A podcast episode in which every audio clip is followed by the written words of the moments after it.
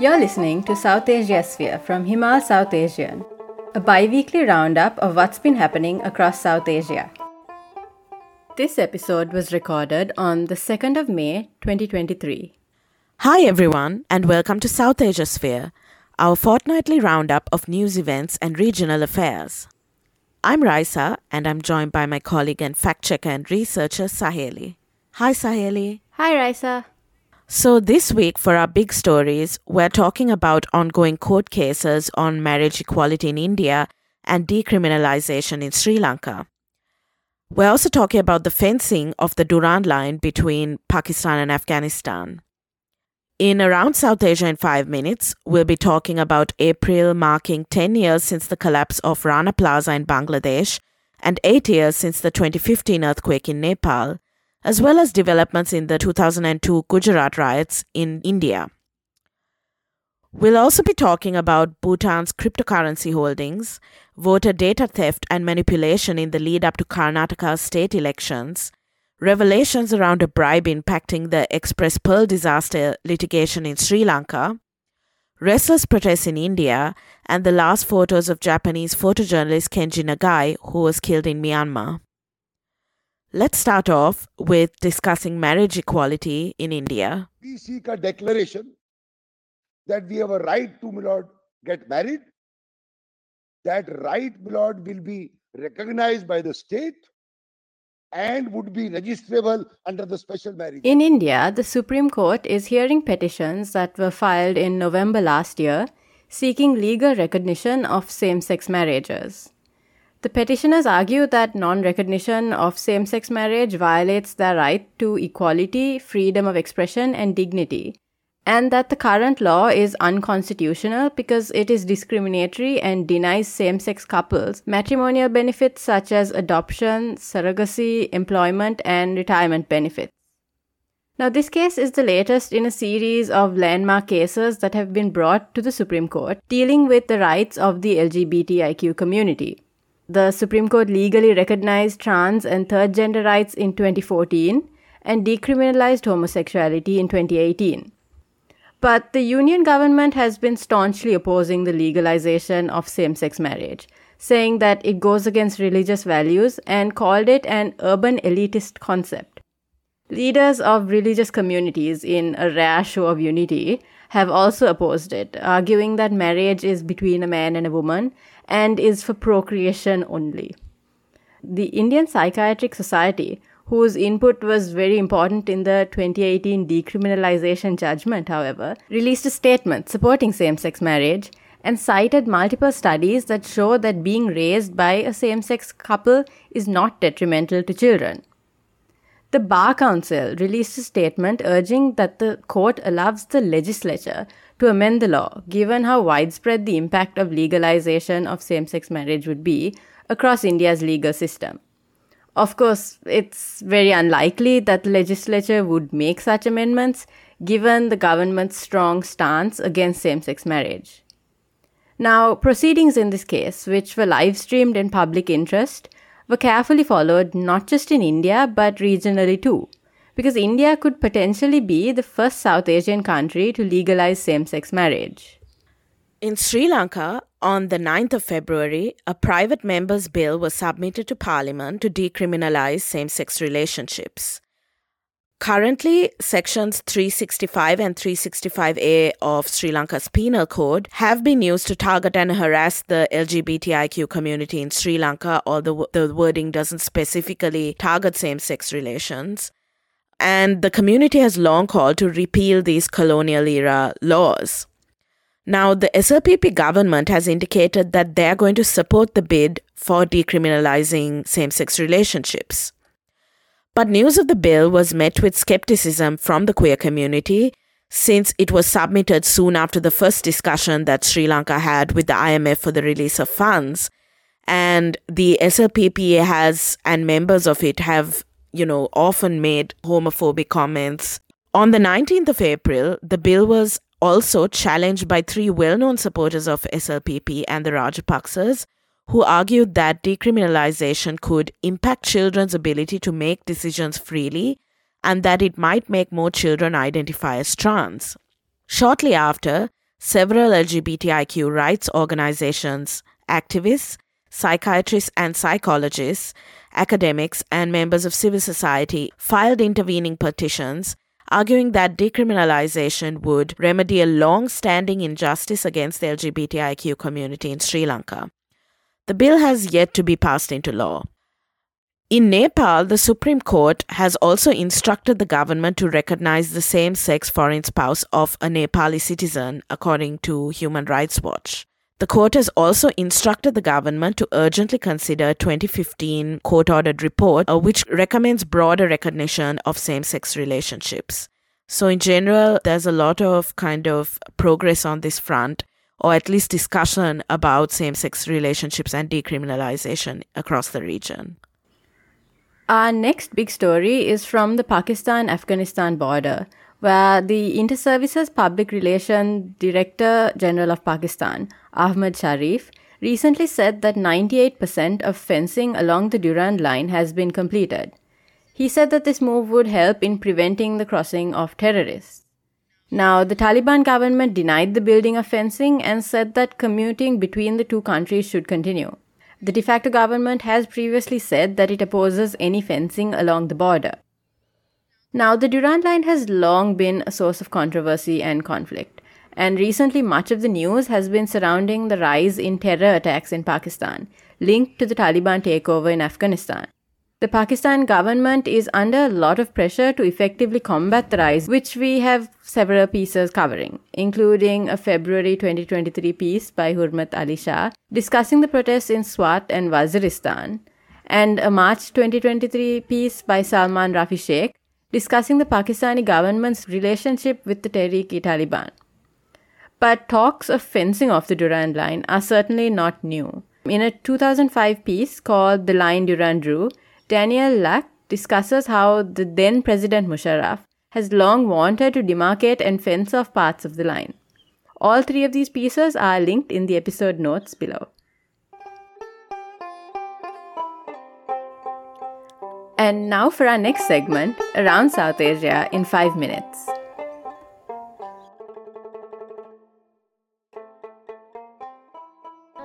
কার গাফুলিতে আজ দশ বছর হয়ে গেছে আমাদের সঠিক বিচার এখনো হইতেছে না আসলে আমরা সঠিক বিচার চাই সঠিক ক্ষতিপূরণ April 24th marks 10 years since the collapse of the eight-story Rana Plaza in Bangladesh.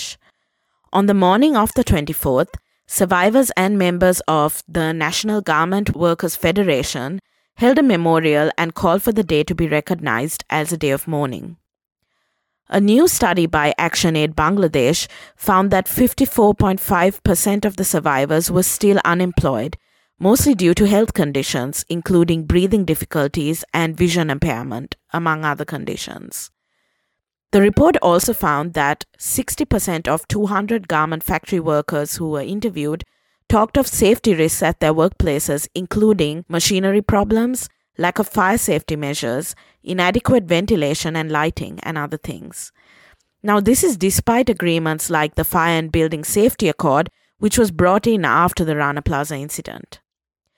In January 2022, we published a piece by Dina Siddiqui looking at the continued precarity of workers in Bangladesh's garment factories. So do check that out in the episode notes. Well, on that day, um, April 25th at 10 a.m., we were on top of that mountain. It's about 7,000 feet high. When the entire mountain and actually the whole of central Nepal moved. And uh, immediately we knew it was an April 25th also marks eight years since the Gorkha earthquake in Nepal. The Nepali Times published a story looking at reconstruction efforts in Laprak and Barpak, finding that only 50 out of 573 houses in Kumsikpaka, where the survivors had initially relocated, were inhabited. Now, this is partly because the new houses didn't have features found in traditional Gurung homes, including space to accommodate livestock. They are also not fit for extended families and accommodating them, and residents complained that the doors, windows, and plastic roofs did not feel sturdy. There's also a lack of nearby water access due to a burst pipeline. A similar situation was found in Kalitar village. Now, this story highlights how even well intentioned reconstruction efforts can fail if there isn't an attempt to build, plan, and develop considering the needs of residents. Do watch the documentary produced by Himal Southasian called Natural Event Man Made Disaster, produced one year after the earthquake and linked in the episode notes. And on April 20th, an Indian court acquitted 69 Hindus of the murder of 11 Muslims during the 2002 communal riots in Gujarat. Now, those acquitted included former State Minister Maya Kodnani and the former head of Bajrang Dal, Babu Bajrangi. Shamshad Pathan, the advocate representing the victims, said that they would challenge the decision in a higher court. India's Prime Minister Modi has been repeatedly accused of complicity for allowing the violence to occur during his tenure as Chief Minister of Gujarat. Do revisit our 2019 piece by Rakesh Shukla reviewing Revati Laul's book, The Anatomy of Hate, linked in the episode notes.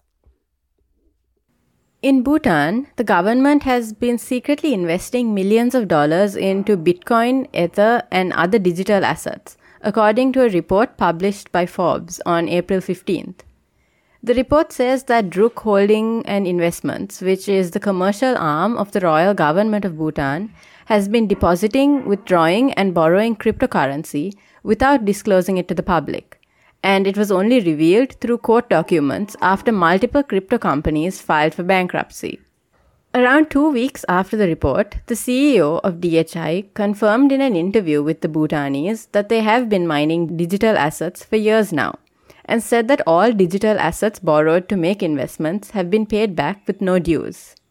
In the same interview, he said that power supply, including from Bhutan's growing hydropower sector, is used for domestic consumption, local industries, and the private sector first, with crypto mining getting the last priority.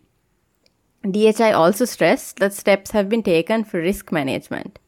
Now, as Bhutan graduates from least developed country status at the end of 2023, the government has been working to ensure a smooth transition and continue its economic growth while navigating issues like the geographical limitations of the country.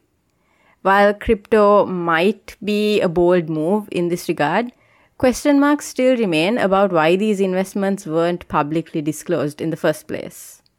Ahead of the upcoming Karnataka state elections in India, and amidst growing concerns about data theft and potential voter manipulation by private companies, another private firm in Bengaluru has surfaced that is selling voter data, including mobile numbers, to candidates for around 25,000 rupees, according to the News Minute. The Election Commission is investigating whether the company could have been used to bribe voters by depositing money into their unified payments interface. Now, we did discuss similar incidents earlier in a previous episode of Southasiasphere.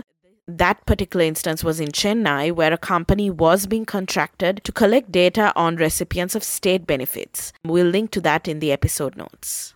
The country must know who obtained that bribe. As claimed by Vijayadasa Rajapaksa, the commission must expose it. Recently, a case was filed in court in Singapore to recover damages for the X-Press Pearl In incident. Sri Lanka, Minister of Justice Vijayadasa Rajapaksa claimed that a 250 million US dollar bribe was paid to officials in order to delay litigation against the owners and agents of X-Press Pearl, a Singaporean vessel that sank off the coast of Sri Lanka in 2021.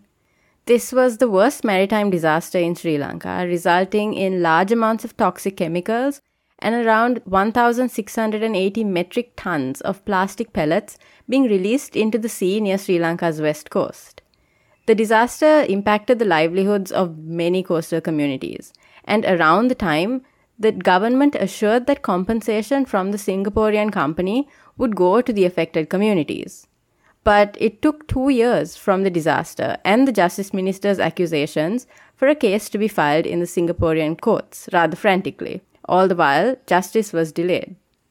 In Delhi, police said that they would register a case against the chief of India's Wrestling Federation, Brij Bhushan Singh, after several athletes came forward accusing him of sexual abuse.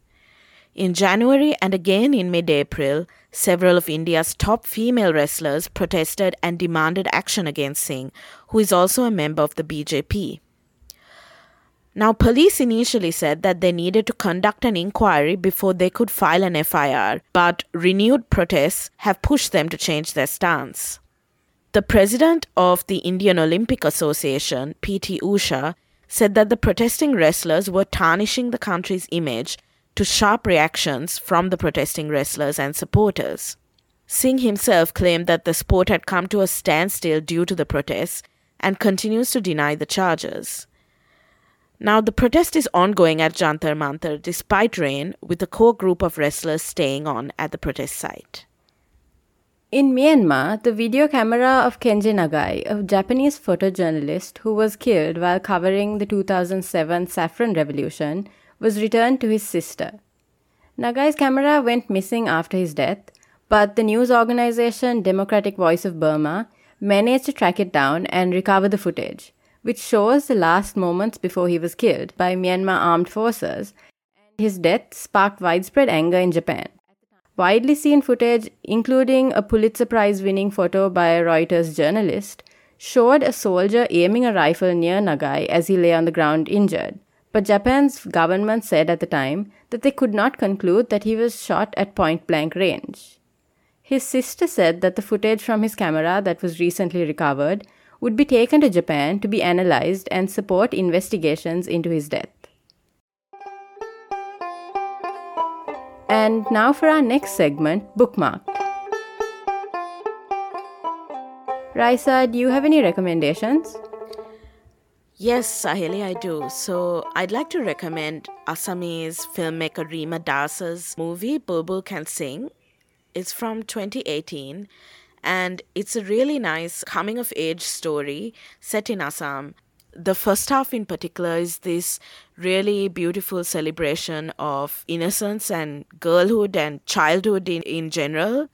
It follows the story of three friends who are building their own personalities and exploring their sexuality. But around the middle of the film, their lives are kind of struck down by tragedy and it's really about them kind of coming into themselves despite kind of moral policing I really recommend it, especially if you went to a really strict school. I think that you will be able to relate to some of the issues that are kind of touched on in the film. But I thought it was really beautifully told and understated. What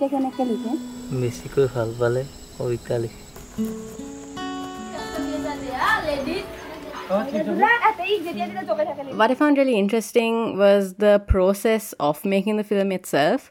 So I was reading about it, and it, you know, articles said that Das, the director, was doing all the camera work, editing, and production design herself, as well as, you know, writing and directing and producing it. And even the actors, they were non professional actors, but I think just one character and i thought that you know this process it reflects in the film in a very good way because it makes it more personal and intimate you know in the way it looks at life in the village which is nice i think especially given how assam isn't really covered in mainstream cinema very much and in that vein, if you are interested in watching documentaries from South Asia, do sign up for the next edition of Screen Southasia, where we'll be screening Is It Too Much to Ask? by Leena Manimekalai, as well as hosting a Q&A with the director. Thanks, Saheli. Yes, so that's kicking off on the 5th of May, and we'll be having the Q&A on the 8th, so do keep an eye out for that. That's it for this episode of Southasiasphere. Thanks, everyone. See you next time. Bye. Bye.